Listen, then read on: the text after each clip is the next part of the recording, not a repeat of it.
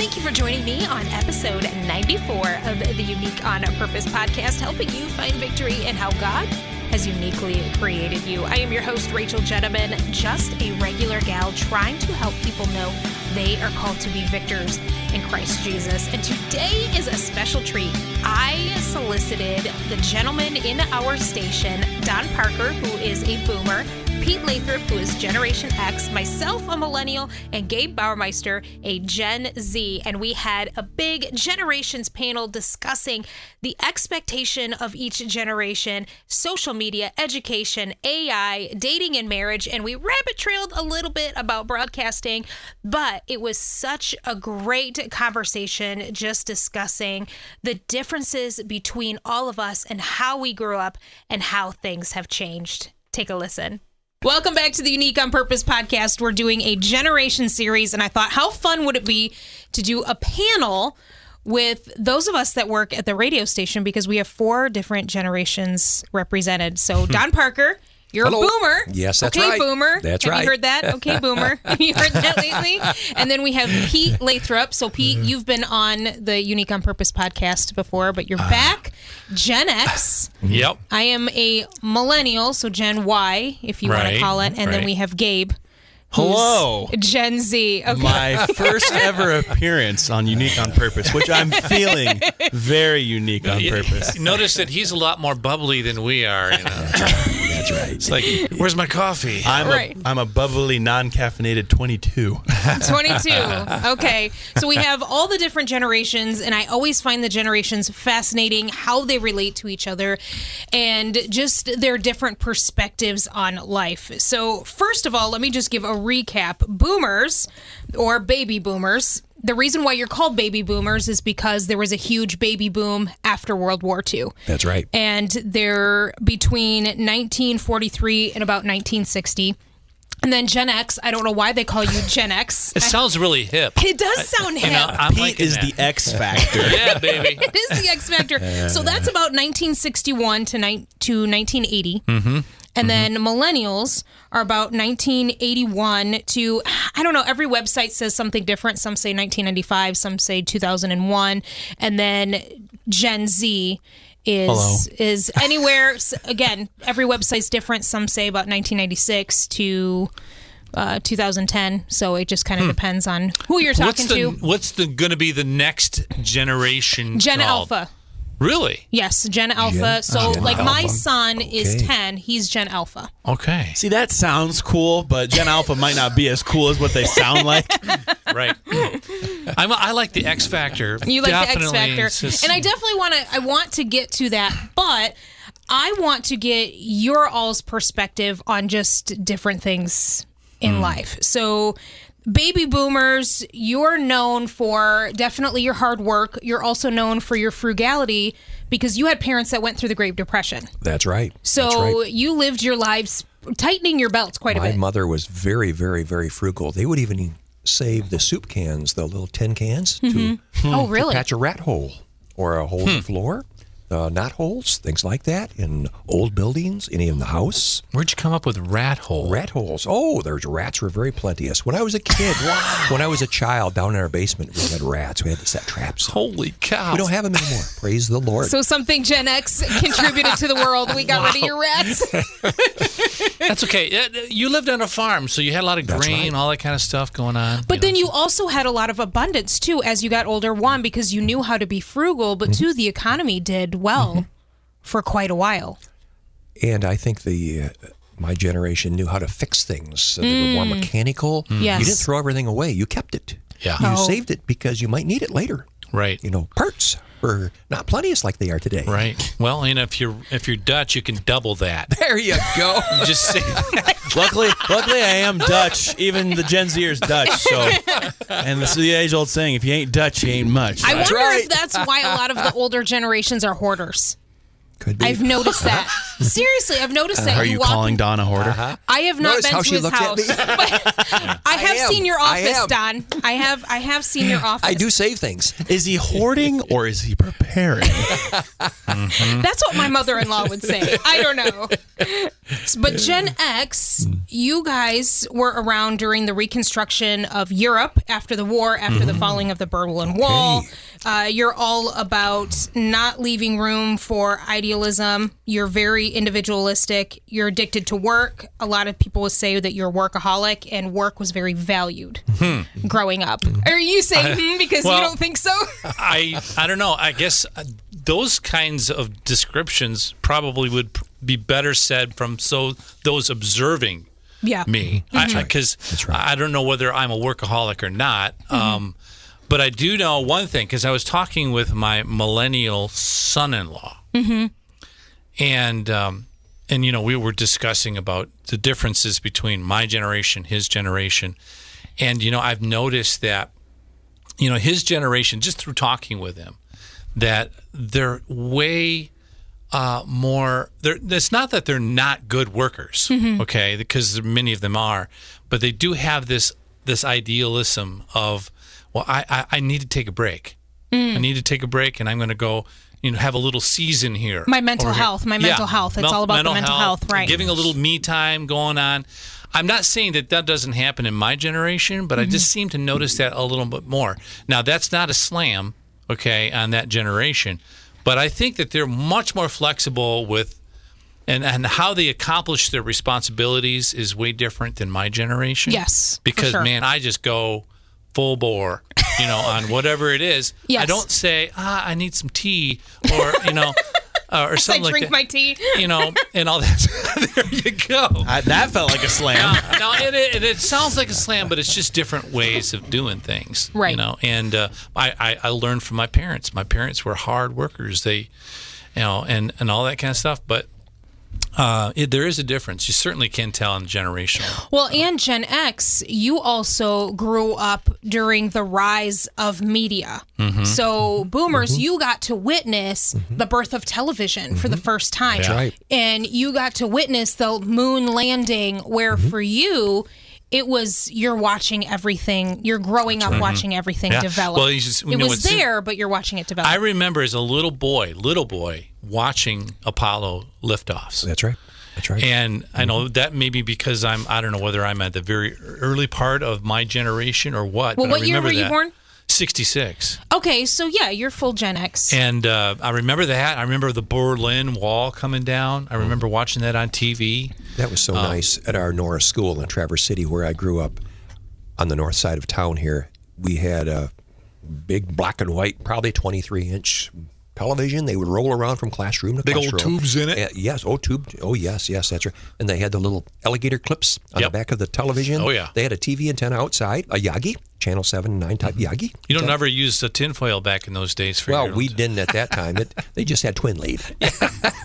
it worked well, and but I remember those days. It was- Yeah. we had lots of fun doing that. Yeah. Watching, uh, yes, the uh, the uh, Apollo going to the moon. Oh, that was Mm-hmm. such big things. I remember when I was eight years old when BMX bikes first started coming Oh out. yes, And that's what Okay, I wanted for okay. Christmas was With Stingrays, the little tiny three-speed. Well, five-speed those were the Stingrays, banana seat the 20 ones. and 16 I learned how to ride a bike on one of those. Yes, yes. Oh, those were popular. And the oh, big I- handlebars, the Oh big yes, handlebars. made you look like a hippie. And, and then, Then yeah. we had to grow our hair long. oh, yeah. It was Yeah, great. All right, we're all right. We're gonna wheel this back a little bit. so now let me move on to millennials. They were born between about 1981 to oh, we already talked about that when they were born. So we were not born into technology. So you were not like you and Gen X. You were not born into media, but you got to watch the rise of media. Sure, yeah. We were not born into technology, but we uh, developed it over time. So Mm-hmm. we there's a part of us that's like Gen X because we tossed or we did the the notes in class and Yeah. but then in ninth grade that's when we got internet and it Yeah. was dial up and it was and you Right. couldn't be on the phone and on the internet at the same Was that time. when like Blackberries were out? no, that came later. Blackberries AOL. came. You got mail. Yeah, Back so in that era. AOL, you got Okay. mail, you couldn't be on the landline and on the internet at no. the same time, and that so that was a big thing. And then once we hit college, that's when Mark Zuckerberg came on the scene with Facebook and and all the things. And millennials, they're masters of technology. They're or wait, excuse me, that's Gen Z. No, uh, Generation Y, millennials.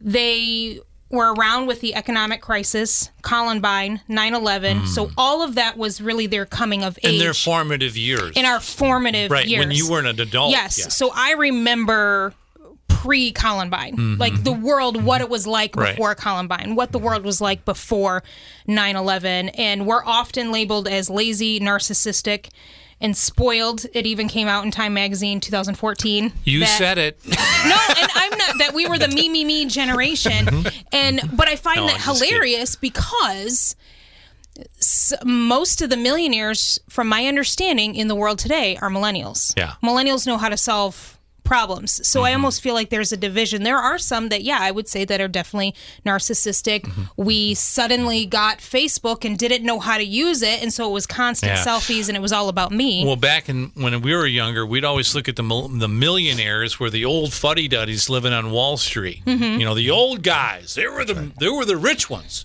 right. Now you got guys who the had uh, was it SoFi Stadium was built uh, funded by a like a twenty something guy. Wow. What was his name? I don't know. Do you remember that? I, I know what you're referring to, but I don't know he his name. He built this thing, and he's like half my age. right multi-million so dollar millennials know how they they're they were very entrepreneurial and especially those that are younger millennials because they grew up with the economic crisis they said i don't want that to be me and they just kind of rewired their brain in a sense of i'm just mm-hmm. going to make it happen Yeah. and then you have gen z who they were born into technology. They didn't get to watch it develop. They were really born into it. They the the saying goes they arrived with a tablet and a smartphone under their arms you know when they when they were born. So uh, they're the group of people. They're marked by the internet. It's really a part of their dna and they're masters of technology. They know how to multitask, but they have a limited attention span. So they're independent, but they can be demanding consumers. I could just see all these boss babies. okay, got the little briefcase. Yeah. You know, bossing everybody around at two years old. Come on. well, I was born in 1 Mm-hmm. so the main thing that I was indulging with technology when I was a kid was still a box set TV. Mm-hmm. So I was still using the VHS and the Right. DVD player. Okay. Well, I was uh, when I turned eight or nine is when a flip phone even entered my home, Mm-hmm. and even then I thought. Man, it takes forever to type the letter A. like, you gotta hit the button four times. I'd rather At that age, you were thinking this is old I'd, stuff. I'd rather write a letter. But then, in like, oh, like when I was 12 or 13, my parents brought home their first ever Android phone. Mm-hmm. And I didn't care what it could do. All I could remember was playing Angry Birds on the sucker. And Oh I was like, oh, this is great. But then when we went to bed, my mom and dad would sit on the couch and they'd text each other. Mm-hmm. Like, oh my goodness, did you just get this message? Did you just get this message? Did you say that emoji? And they were so enthralled with it. I'm like, oh my goodness, this is this is crazy. But I, I wouldn't say. It depends on who you ask. you in also the are Gen an Z. older Gen Z. Yes. So there is. I'm I- on the brink. Yes. So, like, for me, I'm an older millennial where Yep. I believe, I wish that we had a younger millennial in here because I think that you could divide us. I, like I mm-hmm. said, I remember a time before 9 11 where maybe the older millennials, they don't. And the same thing with Gen Z. I think you guys can really divide yourselves. You could just say Gen Z point, point two. Oh, Yeah. you Two- know. 2.0. Two oh. yeah, yeah, you know what I'm talking. Okay, I, all right, you just. I think me. I found the uh, Xer in the room. But here's, but okay, I do want to get to our perceptions of each other in a moment. But first of all, I want to know, Don, from you first, because you're a boomer. How did you feel the world perceived you growing up? Because I feel like for X and for millennials and for Z, the media and everything's always on us about something as our growing up age. I mean, was that like that for boomers? Were you constantly pulled down and told how terrible you were because of whatever? No, I don't remember that at all, but I remember wanting to be a fireman or a police officer. They would come into the school, uh, police department, especially the Michigan State Police. It was so fun. They're heroes. Seeing- yes, we respected them. We mm. respected You respected the law. authority. We respected fire departments. Oh, they were the best of the best. Mm-hmm. We wanted to maybe someday be one of them. Mm-hmm. Mm-hmm. So we were aspiring to become something Respectable. Important in the law. Yeah. Oh, that's a good point. I would like to know from everybody else too. What was it that you aspired to be? Because nowadays it wouldn't be the police officer for younger Gen Z or like that's Alpha. sad. My son, who's an Alpha, is mm. like, I want to be a YouTuber. Yeah. Hmm. Like, why would I be a police mm. officer when I can be a mm-hmm. YouTuber? You mm-hmm. know, everybody has that different um, Yeah, I want every- even when I was a little boy, I wanted to be like a chef. Mm-hmm. Hmm. I wanted to be something like that. I, I mean, and I did like Don. I, I really aspired to to be somebody that was important for for other people as well. But I was. I kind of was off on the the generational gap. I was mm-hmm. like, I wanted to. I watched my grandmother bake, and I thought, man, mm. I want to do that. that was You still can do that, Pete. No one's ah, taking that from Can you cook? You don't want to. You don't want to Yeah. sample it. Cooking recipes. You'll just sample everybody else's, right? Yeah, yeah, but I, yeah, right, uh, exactly. Mm-hmm. think if I might chime in just with aspiring what to be, mm-hmm. I remember wanting to be a painter. And I didn't have like any kind of technology or anything growing up out to the outside world. It was my mom and you know my sisters and me. I was like, I just want to be a painter. Then I sat down and watched one sports movie that my mom's like, you should check this out. And I never looked back. And I wanted to be something in sports for my entire life, and still really do. Uh, I loved. Uh, I got the opportunity to be the youngest ever person to broadcast a football game in Ford Field. Yes. which I was 19 at the time, and You that did a was one of great the cool. Thank you. That was one of the coolest experiences. But I wanted to be oh, like a pitcher mm-hmm. or a quarterback or something sports because it was fun, and you can make money off of it. Yes. Yeah. So uh, piggybacking piggybacking off of that, what Don was eh, how did you see education back then? Because I'm noticing through the generations we are seeing something different what we value as far as education. I mean, was education college valued as much because it seems though like my grandparents, they just went straight to General Motors and they were set for life. Where Gen X and I think millennials too, there was that pressure of you have to go to college and Exactly. you have to. Where Gen Yeah. Z is, well, I'm just going to go in the trades because I don't. I see all the millennials who are hundred thousand dollars in debt, and I don't mhm. want that, so I'm going to go and do this. So, Don, what was education? What was that perception? I grew up on a farm, so it's a, maybe a little different than some people. So education was not as important to me, but I wanted to just get through high school, mm-hmm. as, do as little as I could. I didn't want the college prep diploma; just a standard general was fine. However, I did go on to NMC for a couple of years, Community but also college? music.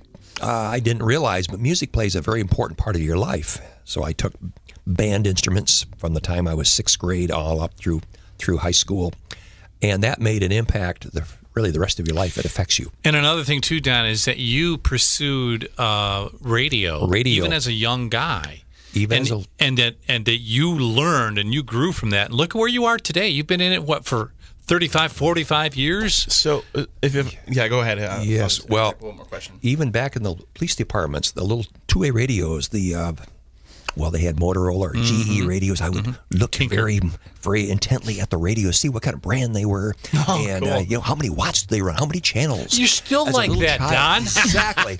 and I think God prepares us in the field that we would ultimately get to. Yeah. He and he uh, endowed that into me as a little child. I like walkie-talkies. So, but but but in your generation though, education was not what it was Maybe in the later on of you have to have a four-year degree no, or you're no, not no. going to make it. That's right. No, it, it wasn't to me. Mm-hmm. I would just wanted to get in electronics. I wanted to get my FCC license. And that was it was honorable, it was notable, and it was uh, in a quote That's unquote right. okay. It Where that would have been wouldn't have been okay for you as a Gen X. No, you know, I don't know. I knew the pressure of wanting to get a degree, though. Mm-hmm. I and that was the very something prevalent. Don's generation didn't have. Right. And I, and I, that was it. I, I knew that one way or another, I'm going to go to school. Mm-hmm. So um, I, my first desire to go to school after I graduated was, I'm going to go down to Florida.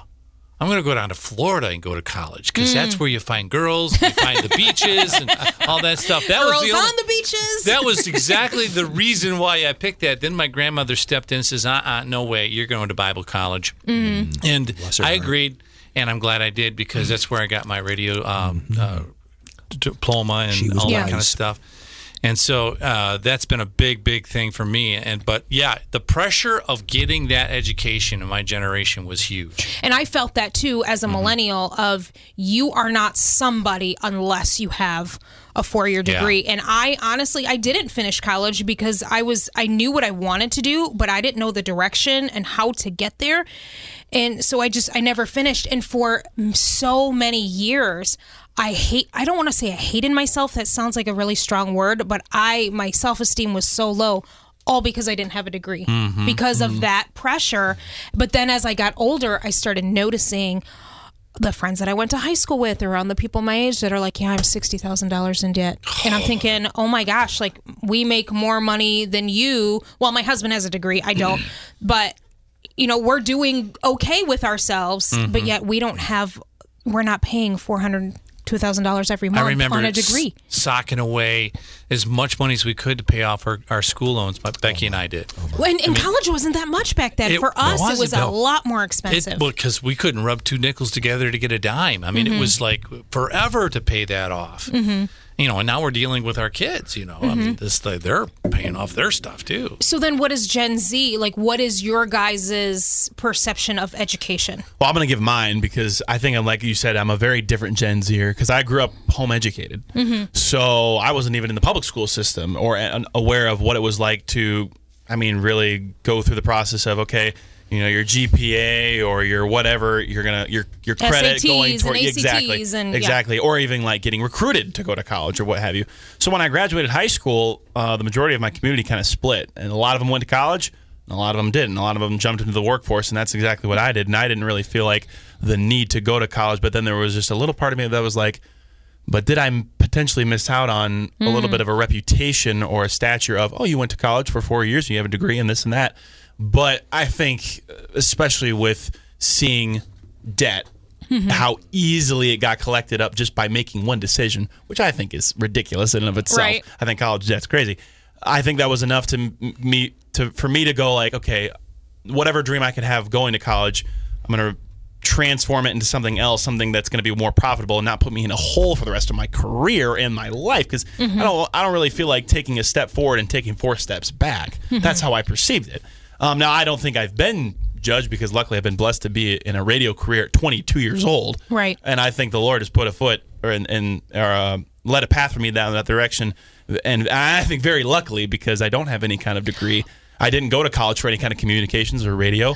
And uh, I don't even actually know, necessarily know if I'm any good at what I do, but I did get hired. So but but here's the thing broadcasting is one of those things where i think for gen xers it was almost a trick of you have to have a broadcasting degree in mm-hmm. order to be in broadcasting. I don't have a broadcasting degree. I was hired in off the street. Mm-hmm. But do you know how many people i meet that are wanting a broadcasting uh, d- career right? have a mm-hmm. broadcasting degree but cannot find a job? And honestly it's because no offense to them they're not good like they don't even have people skills so and i feel so bad for these people that wasted all that time and all that money to get a degree that they're not even mm. going to get a job. So there's i think too with the changes of education over the generations and the expectations the workforce itself is changing its expectations where when you were younger, you had to have some sort of degree for anybody to look Yeah. at you. Any Yep. job requirements that even if it didn't have anything to do with the job itself,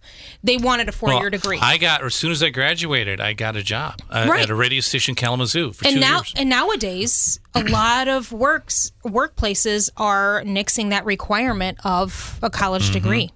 which I, f- I found so interesting because Don, you grew up on a farm, but you got involved in radio and you didn't have a degree. But then you look just the generation down, you go to Pete, who, you know, it was like, okay, I want to be in radio, but I really need this requirement. And I think it's just weird how it's like kind of shifted up and down and up and down. And I think nowadays, if I were to be a, a, a collegiate professor hiring or, or uh, looking for talent or a radio station hiring, I think the thing is, is like the passion and the ability rather than just the uh, the little asterisk by your name. Well, he's got a Right. diploma. Well, he's got a good voice and he's also got a good sense for radio. You know what I mean? I feel like it's a like a weird gut check. Like if Pete were hiring. And Pete saw this guy who had a diploma, but he couldn't, you know, string two words together Yeah. on the radio or have any kind of prep. But then he, I am there. Uh, I But like that to be in radio's not something you can. I mean, your personality. You can't teach personality. It's so No, true. you I feel like, and I feel like it's just natural instinct to be able to talk on a microphone because you. I, I don't know how many times you've heard in radio. Oh, I could never be on the radio, and you just. I think us in the industry, we kind of sit there and go, How why? can you not? Like, I, don't understand. because it doesn't seem like that difficult sometimes, Right. but it is. But it is But a that's how God ability. has uniquely yes. wired Yeah. us. Unique, in intertwined. this room. I, I, uh, I, I grew up watching WKRP in Cincinnati. Oh yes. Of course, you have all those characters on there that were professionals, you know, like Les radio Nessman voice. coming in with his tie and his suitcase, you know, and of course, uh, all that stuff. But that was really cool to watch, Mm-hmm. you know, and uh, that was one of the inspirations as much as it was more of a comedy show. I really liked that, you know. so So going back to the original question, we kind of got on the topic of, ed- of education. I want to know how you felt the world perceived you growing up. So we heard a little bit from Don.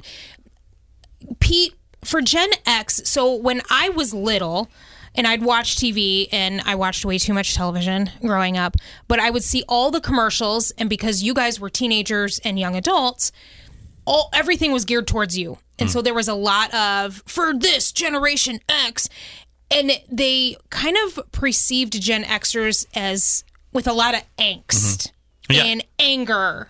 Is that kind of how you felt growing up? That Well- this is how the world perceives me. I'm just full of angst. I don't know if I, I looked at the way things because I'm, I'm I'm referring to my formative years, my teenage years, and you know uh, I think a lot of what I saw was a lot of props. I mean, you know, kids would wear just fantastically wild stuff. I mean, they would wear funky colors all over the place. Their hair a And- mile high. Yeah, their hair all did. I had a mullet that was Oh, down dear to my Lord. shoul- shoulders. I did. I we had need a- pictures. I want- We I need had a mullet, I and I even had pay the money. spiky hair in front. Did you really? Oh, yeah. Wow. I I bet you rocked it though.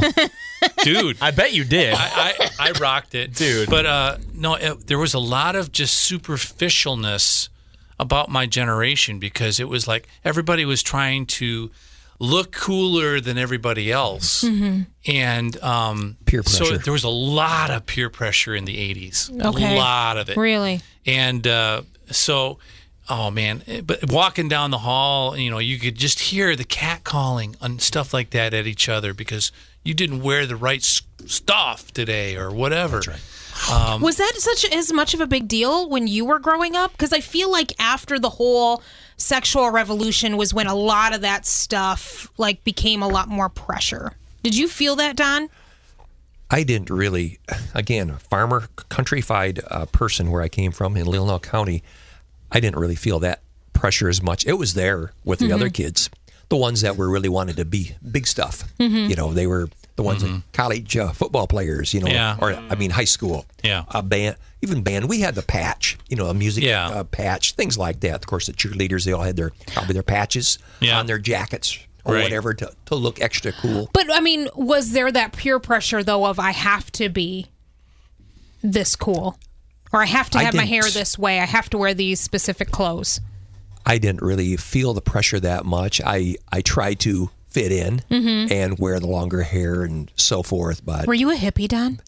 no, not really. Oh, okay. All right. Possibly. a country hippie farmer. Hey, it's possible. That would have been the almost ultimate hybrid in the '60s. my father my father-in-law grew up on a farm and became a hippie in Okay. the 60s so it's Okay. it's possible it is possible, is possible. well with gen with millennials gen y i think we had that perception of we were constantly told how lazy we were mm. which was frustrating because i know for me as y- you can't label a generation as a whole because everybody's different. And i know for me i'm like i am not lazy. I am so driven and i work really hard. That's for sure. but that was the perception of you're lazy you're lazy you're lazy all the time. And i'm thinking well who's racing us so what are you going to do about it? You're the ones who raised us. Did you raise us to be lazy? Did you raise us to be entitled? And i don't know where the label of entitlement comes from for our generation. I don't know if it had to do with the birth of social I media. wonder if maybe just the advent of much, uh, just a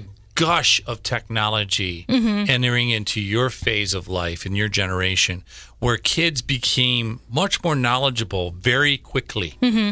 and they were able to garner much more information. Uh, and knowledge about things that they could come into a work environment saying, I know all this stuff because you guys had internet, you guys had access to immediate information, Mm-hmm. even as a young person. yeah And I think that there were a lot of kids in your generation, Rachel, that were self educated mm-hmm. because they had that there. Yeah. That certainly wasn't the case for Don and I. Mm-hmm. I mean, we that's why I think that was the push for us to get higher education mm. because we didn't have immediate stuff like you guys.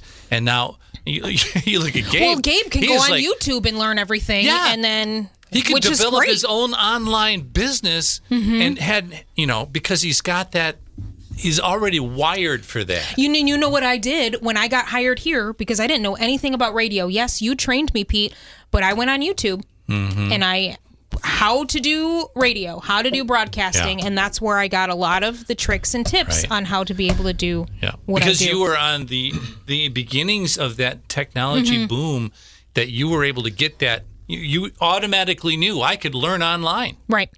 And now, what's even crazier is forget the technology. Now there is AI interface. Oh my, and that's that's Where going to be a big part of where Gen you Alpha. take where Oh, you yes. take Chat, Chat GPT and you go, hey, how do I write a 64 page essay about whatever? But you know what's just going to happen? That's going to do a backward flip in my mind.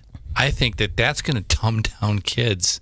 Yeah. Oh no, it will. I'm not saying mean, it's a good thing. no, I know. I'm just saying kids are gonna go, wait, less work, but proper, you know, Yeah. writing. Well, did you see that official video that and- just came out? It was a kid in his graduation cap, and he's like, "Yeah, I'd like to thank Chat GPT for writing my Oh editorial." goodness. Oh no! So how, sad, really. So, Gabe, how does the, what is Gen Z? What is the perception? What do you feel like is your perception? What are you hearing from the different generations, whether it's negative or positive I about you? I think, to be honest, one of the biggest negatives about Gen Z is social media, Mm-hmm. and I think that the massive thing that's wrong with it is social media is so hard for older generations to kind of comprehend and understand Mm-hmm. that it makes the older generations kind of think that Gen Z is a lost cause, Mm. and there's no, you know, there's no saving them. They're going down their own path. They're going down this whole entire cultural shift.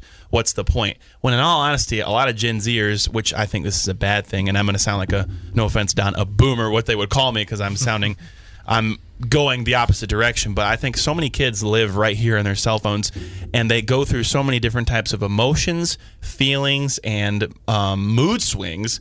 And parents or grandparents or friends don't even see it because they don't really know how to express outside of this communication device.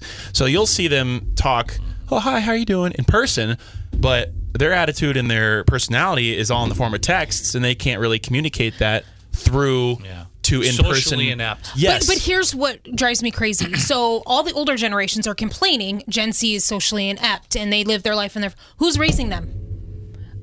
Uh, uh, sure. Then take the phone question. away. It's a good Yeah. question. It's take the question. iPad Right. away. I'm sorry, that's the mom and me coming out, but it's like if if you are upset That is a by good- how this generation is, then do something about it. They may be the I'm sorry, my kids do not have social media. My daughter is 17 years old. She has a phone that does not have internet. Will she eventually get social media so I can navigate help her navigate how to do that?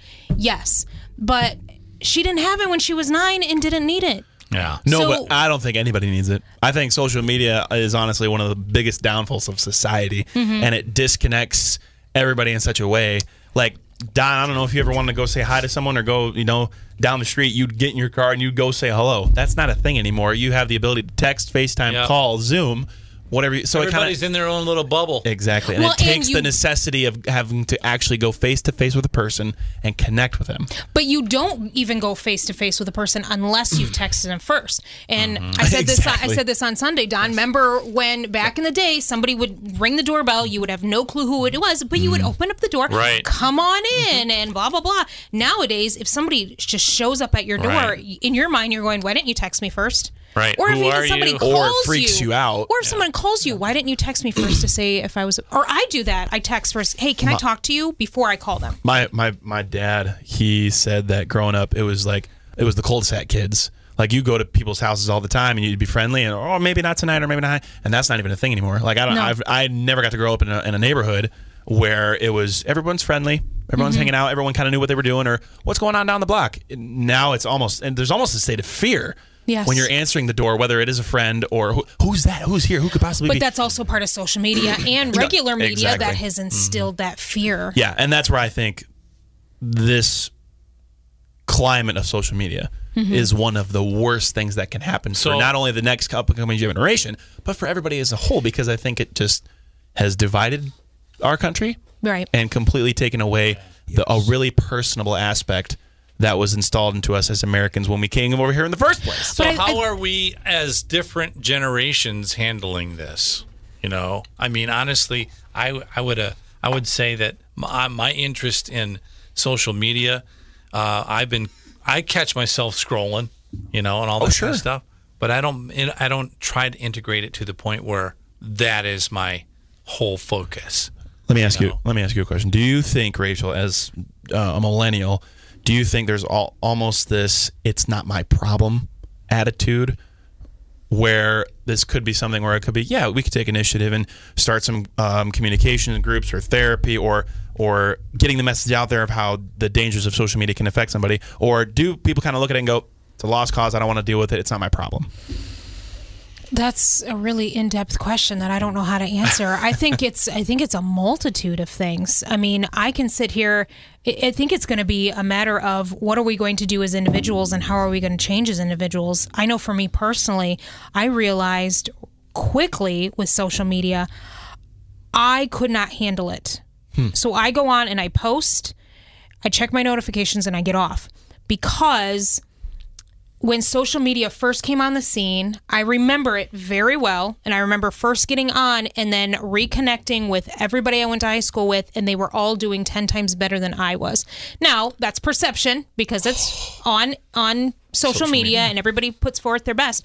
But I went into this trap of self loathing because, A, I didn't have the degree that we talked mm-hmm. about. I didn't have a mm-hmm. degree. I wasn't as educated, and I did everything the opposite. So, Don, I'm assuming that when you grow up, the expectation was get married quick and have lots of kids, right? Like that was the expectation, and of course the man For provided. the most part, yes. Me, for millennials, the expectation was you don't get married. Hmm. You oh, don't have kids right away. And especially as a female, you suck it up and you get a career because if you are just a wife and a mom, then you're nothing. Hmm. So I get on hmm. social media and what am I? I'm just a wife and a mom and I'm nothing. And so that just spiraled into this. That is- and and you might not have heard of this, but millennials and I think Gen Z are going to go through this too. Mm-hmm. We went through the quarter life crisis. You know about the midlife crisis. Mm-hmm. Well, J- well, me at 27, I went through this quarter life crisis of I've wasted my whole life. Mm. I'm done and I'm too old, which sounds silly to someone now that I'm in my 40s mm-hmm. going, 27 is not too old. Oh, but but because of all the pressure that was put on us to succeed in specific ways and all the pressure that was put on us from social media, you had a whole generation going through the quarter life crisis. And I don't think Gen Z is immune to that. Yeah. No, no, no. no. The, what you just said is putting their best forth. The biggest lie of social media is that everything is perfect. And that's where these kids live. And so mm-hmm. they see that and they go, I'll never amount to that. I'll never look that good. I'll never be that talented. I'll never have this many followers. And the, the problem is, is they can't get outside of the perspective of going, I really don't know what's going on in these and- people's and- lives. And you know what else I fear in the future for the, the kids today, the mm-hmm. kids, is that they're going to be believing Chat GPT mm-hmm. as a reality. And you Right. know, and I and I think that all of a sudden I, I go into my sci-fi mentality, like all of a sudden I'm going to be being told, or our society is going to be being told by a computer what to do that's scary. and and uh, and I'm you know if you really want me to go off on a tangent, what about uh, uh, androids? What do you call them? Like self-generated robots that have their own intellect that can think for themselves, and you know that's a weird future that could possibly happen with uh, artificial intelligence because I'm, I'm telling you we'd all be dumb or foolish to think that uh, totalitarian governments like China and Russia aren't already developing androids with AI that could actually be put into put into uh, everyday citizenry. But on the flip side, you know what I'm also seeing? It's younger millennials and Gen Z, and I think we're going to see it in alphas too.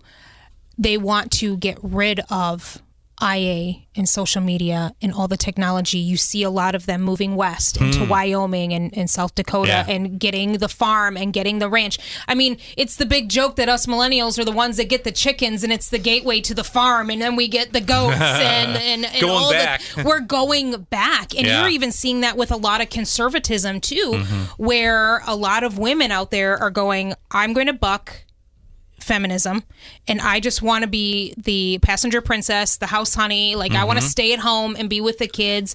And really taking steering clear of feminism and going the complete opposite way of the quote unquote trad wife that's like the name of mm-hmm. it where you're going back to the 50s traditional Yeah. wife and i think you're going to see in my opinion a split between gen z and gen alpha where you'll have those that are doing all the ai chat gpt mm-hmm. and living in this literal virtual reality and then the others that are like i want nothing to do with it i just want to live on div- my farm There'll be a division of people. Yes. People that want to continue into that technological lifestyle, being told what to do by computers, and then that whole other half of that generation or whatever generation's still alive, Mm-hmm. you're going to go back to the old ways. right And so, Which I was just gonna say, which I think is such a shame because technology can be so cool.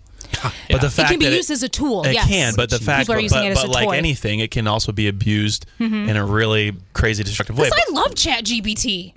I do. Well, but I- I've use it as a it. I use it as a tool though. our setup right here, like looking at our, our mixer board, our microphones, um, podcasting in general, I nerd out about that kind of stuff. Mm-hmm. But then there is the whole flip side of technology with the AI and the, you know, the Chat GPT, and uh, I mean even so, Snapchat. I don't know if you're on Snapchat. Snapchat has an ability uh, where you can talk to your own personal Snapchat AI buddy. Mm-hmm. So if you don't have friends on Snapchat, you can just talk to this AI, oh, they have AI girlfriends. and which is insane. And from what I've uh, heard from men who I heard from a guy, I think he was on TikTok, and he was saying how he's a happily married man, great relationship, but he wanted to check out this AI girlfriend thing just to, just to explore and and what's the word I'm looking for? Um, the relational research. He just wanted it was for research, and he goes, "I think that's going to be more addictive than porn." He said, "I'm a happily married man, and that was crazy addictive to Not go good. to that." So I just good. want everybody to know that's listening right now. Everything that you hear has been scripted by AI. I went on ChatGPT earlier, and I pulled up this Somehow she script. found Pete Lathrop's voice as a automated generated sound. this was actually preconceived by a computer about a one month ago. Okay, so now let's go back. I, I have a couple other questions. One, we talked a little bit about this, but Don, how did you, your generation, perceive dating and the opposite sex growing up? I feel like there was more respect for the opposite gender, but at the same time, there was almost a mold of men are expected to do this and women are expected to do that. what boys were expected to ask the girl out and you know be the proactive one. And i know that's changed a lot. Something strangely has happened. I uh years ago you look at the magazines even the 40s and 50s military guys were oh put up on a, a way on a penitude way up high they were respected all the girls wanted to marry a, a military man back in the world war ii era and after uh, during the korean conflict etc uh, pete you, you and i would think about honey magazines and, and so forth and women oh they just loved and adored the uh, the man that was a hunter or Oh, carried a Hunter. gun. I thought you said honey magazines. I was like, oh, Don, where are we going with this? Okay, hunting magazines. Hunting, yeah. But yes, when you Big go off to outdoors. college, you would get married, and and it was very, very. That was the very It's a in thing to manly do. man kind of exactly. thing. You know, that was what attracted Usually from probably 18 to 26, Yeah. probably most of the guys got married. a lot of those, the, the football players early- and baseball earlier. players. Today it's 28 to 30 now, is it? Yeah. Rachel? I don't- it's it's, like that. there. I know. That's so. I graduated back in 2001, and there are people that I graduated high school with that are now just having children, or maybe they're having their last one. And all I could, and whatever, whatever you want to do, whatever floats your boat. But I just could not imagine having my first Yeah. or my last child right now. Yeah. What was the expectation of dating in the opposite sex in Gen X, Pete? Well, uh, it, I think it was obviously different than Don's generation. I think there was, there's a lot of Well, yours was post sexual revolution, so Yeah. it was way different. There, there was like, I mean, all I know is from other guys that talked about their dating relationships, and it was much.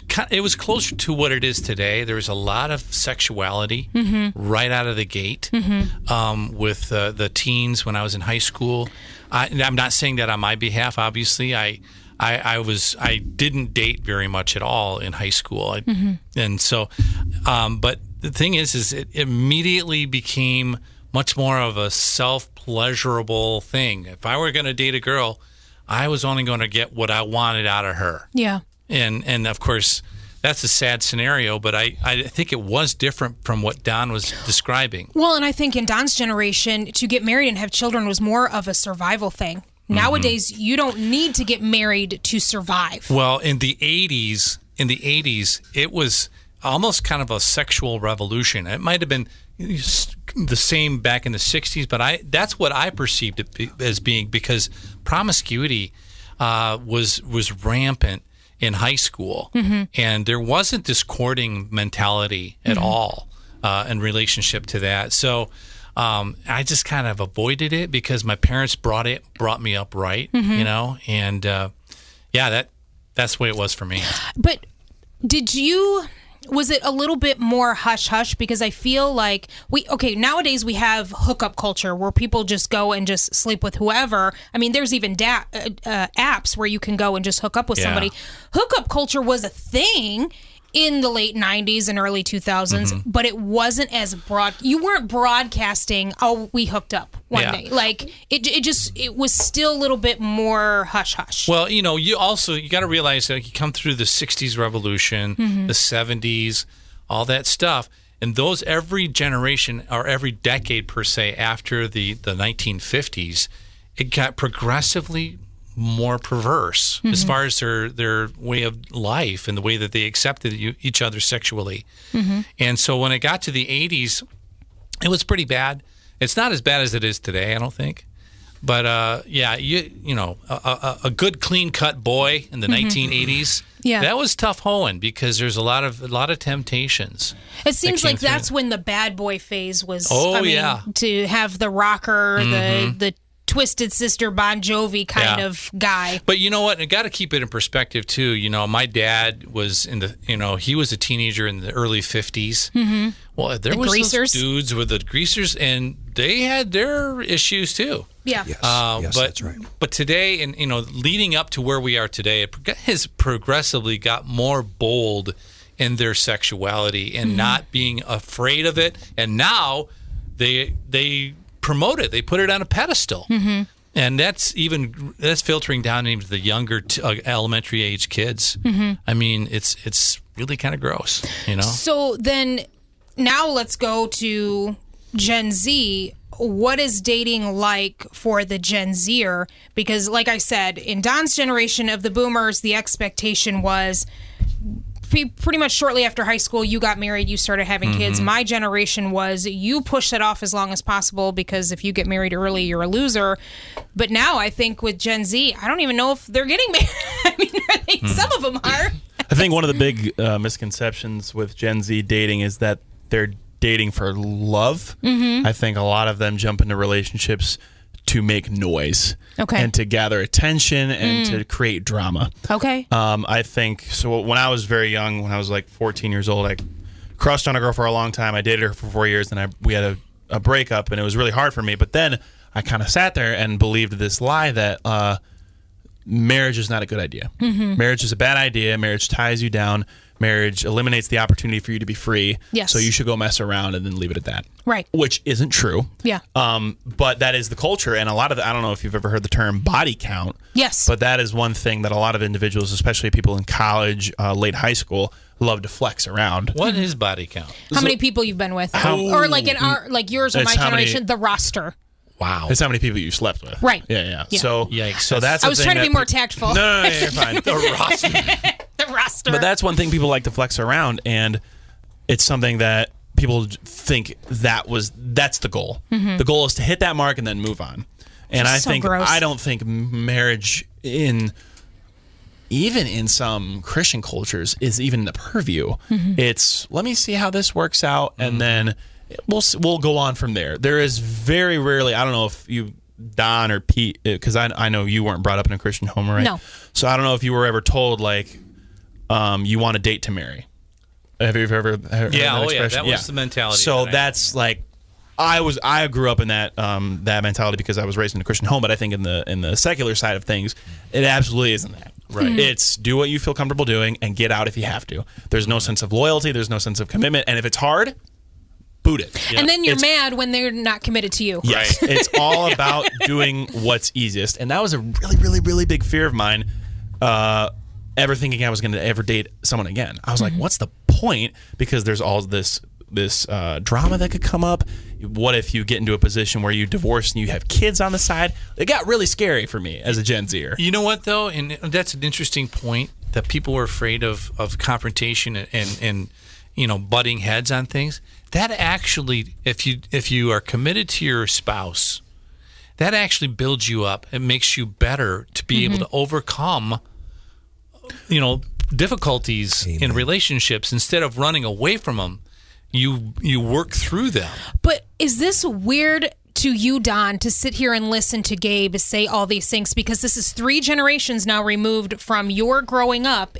How wild is it to hear? Because it's so different. It's it's It is. I was raised in the church all my life, and I was told the right way to do it. Mm-hmm. And the way the generations today are doing it, it's everything's wrong. Mm-hmm. Everything's wrong. I think Lord help us. Mm-hmm. I think dating now it doesn't need to be, but Generation Z sees it as one of the most complicated things ever. Oh, yes. I've And- noticed that. And it is not any more complicated than it was when he, in his generation. It's just people are so much more checklisty. Are they this? Are they that? Are they this? Will this affect me? Will this affect that? Will, this, will they want to see? They want to see how it'll play out.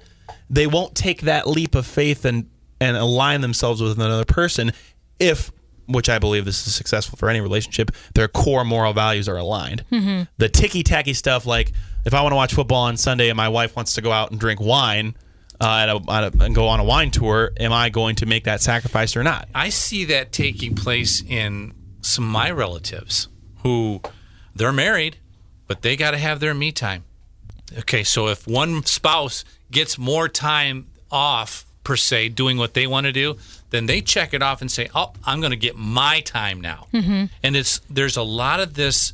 eh, eh, I get my way, and you know you get your way, and then it's kind of separate. You said something, the checklist. And this is something I started noticing with millennials too. I think that because media and even social media has highlighted abuse and neglect so much, there's been neg- abuse and neglect forever. It was in the Bible. Mm-hmm. But because it's so prevalent now, we've raised our expectations, which is good. But I think, especially with girls, we have said, you raise your expectations so high. And now you have a generation of boys going, I can't meet those mm. expectations. Mm. I feel bad honestly for our the Gen Z boys out there because they can't meet you've got girls on TikTok going, "Well, I won't date him on, or I'm not going to marry him unless my ring costs a half half a 1000000 Are you mm-hmm. serious? like that's hmm. like the wildest thing. There, yeah, those are. I've seen those videos. They're like red flags. One of them even is, "Would you date a boy who's a mama's boy?" Mm-hmm. And one of the one of the women said, "No, it's absolutely not. That sounds like a that that is a ick, which is the new word. Oh, I hate cringe that thing, word. Oh, which I do too. Ick is my ick. But even if I think the scariest thing uh, too with social media is because um, I think a lot of people are worried about men's indulgence in social media and what they're looking at with women. But th- the men who is dedicated to their spouse or their wife or their girlfriend, the problem that is arising now is girls are looking at social media and just seeing people who are much prettier than them, much more accomplished, and going, "Well, I'm not that, so I'm automatically going to think the person I'm with now would rather be with that." Mm-hmm. And it's creating self doubt and it's creating um, a huge self esteem issues and mm-hmm. thinking that there I, I'm not that, so there there's no way that my husband or my boyfriend is content with me. Mm-hmm. There has to be some kind of catch, which, in my opinion, that's an incredible amount of energy you're exerting. if a guy is faking it, just like I think that's Okay, ridiculous. I've got a solution to all of oh, this. oh jeez. Get rid of socials. We just need to have a nationwide electrical pulse, and all the electronics are going to be gone. Well, I- There you go. I don't think electronics. Yes, though. electronics are not bad. It's the culture of social media that is not good. Electronics Here's- are bad. Here's here's another thing you don't even think of. If I were to, if if if you or if Pete or if I were, if any of us were going to go single today and we were going to go explore the dating world, here's a really scary thing. You go on a date and all of a sudden you're like, oh, this person seems really cool. Then you find out it's a dude, Right. And then you find out it's a ah. girl. I and I had to say that to my boys. Like I couldn't believe I had to say that to my sons. When your first date, you're going to have to ask, "Are you a biological?" that female? is a legitimate It's thing a you leg- have to work have out. to. because- that is so foreign, Don, isn't it? I mean, it's just but it's weird. oh, it's so true. And there are there are women out there and there are men out there that you think ain't no way. But it's true. Mm-hmm. It's true. And it's a valid question that you have to ask. Otherwise, because it, it's not like you're doing anything wrong. Right. You're thinking, oh, this is a cute girl. But Oh, I'd like to have children someday, and I'm not going to be able to have children. yeah, you'll you'll see her quote unquote, and she's so pretty, and they'll she'll be like, "Hey," and you're like, "Whoa, what the? All right, I'm, it's off, it's off, man. Yeah. I'm not broish like that." there was uh, that Bud Light girl. I oh yeah, yeah, yeah, Dylan. Dylan Mulvaney. Dylan. There, w- I mean, there was a point in time where I saw that and I thought it was a girl. Mm-hmm. I thought it was a girl, and it's like, Well, you know what's scary too is Traverse City is very liberal. Right. There is a lot of that in Traverse City. Oh yeah, I see it all the Especially in the downtown area, especially when it's like summertime. Really? And you start thinking, and, you, and, and sometimes I'll play with my buddies. I'm like, all right, it's time to guess which one is which. the guessing game. Seriously, but it's so sad because Don, Extra you probably wide. never had to go down the road and go, is that a, is that a? But when Don's day and age, if there if that was happening, it was in the bigger cities. It's going to be in downtown Chicago, downtown New York, and it's going to it's it, it's still more taboo. Where nowadays it, it's of course not. Yes, years ago, uh, yeah, I it was always since Bible days. That's that's been there. You read about a little bit hints. Mm-hmm. Yeah, in, I mean, in the it's in the Bible Bible, and- yeah. But even 60, 70 years ago, if you were that type of person, you were considered uh, mentally. Mm-hmm. There's problems. And today, it's considered okay, normal, and or almost normalized. prestigious. That's that's wrong. if I, I- I feel like the difference between um, tr- attracted to the opposite gender and thinking you're literally the opposite gender Mm-hmm. is definitely a mental. yeah. Right, but that's Right? Not, it's not labeled that anymore. No, like it's it not. In used fact, to you be could probably labeled. get prosecuted for saying that. That's right. That's right. And that's the thing is For, for speaking truth? Well, it's Yes. speaking truth, right? Yes. But in Biological the, world, science. in the world we live in, it's crazy. there's no, there's no, there's but you wouldn't have expected that. And that- in the seventies, have, in the no. seventies, you would yeah, there never were have homo- guessed. There was there was that whole division there, but it wasn't as as fluid as it is today. It's not as fluid as today. And there's even the problem with the social media. Looping back to that is truth does not matter. Mm-hmm. What you feel and acceptance and making sure everybody's happy is what matters. Mm-hmm. the, here's the I'm going back to the social media. It's funny how we're talking about this a lot, but I think there have been a lot of positives to social media in the fact that back in your generation, Don, you weren't talking about autism or maybe even abuse or living in anxiety or depression. Like those things were if if someone was clinically depressed nowadays we're like well go seek therapy. Mm. But back then therapy was considered oh you're crazy. You went and saw a psychiatrist then you're cuckoo. So the fact that social media has has brought normalcy to some of that is really good but now everybody's diagnosing themselves. I go on mm. TikTok and there's this one guy I follow in Canada and he made a video and he said something about, well, you know, most people don't know, but I'm autistic. And I'm like, no, you're not. I've been following this guy for years. And I'm like, you're not autistic, but we're labeling ourselves all these Yeah. mental issue is now the hot thing. We're back in your generation. Mental issue, that was taboo. You didn't talk about that. We're diagnosing people, Right. You know, we're if, just if if Yeah. if Don had a kid who was autistic in his generation, they'd put him in an institute. And I don't think it was until the 80s, like when my brother was Mm-hmm. born, my brother's severely autistic, that we actually kept them home. yeah. You know, and you guys, it was so social media has been good as far as that, but yeah, it it goes Mm-hmm. way too far. It creates the victimization card. Yes. Which a lot of people want to want to say something's wrong with me, not because something's wrong, but because I want attention. Yeah. And so they want to play the victim because it gets the most. Mm-hmm. Gets the most coverage. Right. So I Pete's going like this gotta- with his watch. I gotta He's- go. I gotta I gotta finish my show. He's got a show to do, but you know, thanks for for um, just chiming in on the different generations, getting your perspective. the The twentieth century was the craziest. I there was so much change that happened. Like every single decade from the twenties and thirties and so on had the biggest changes and then now we're starting to see all those big changes and how those changes are affecting us right here in the 21st century Yeah. but um, thank you for coming in and just It was fun. talking about Yes. that i appreciate it Thanks, yeah that Rachel. was fun I learned a lot. Thank you once again for listening to today's episode of Unique on Purpose. Remember, no matter what generation you were born in, you were created unique and unique on purpose. Unique on Purpose is available on iTunes as well as Spotify or wherever you listen to your podcasts. Don't forget to share, download, and subscribe. And remember, you were created unique on purpose. You are loved and because of Christ you have been made worthy. I will see you right back here next time.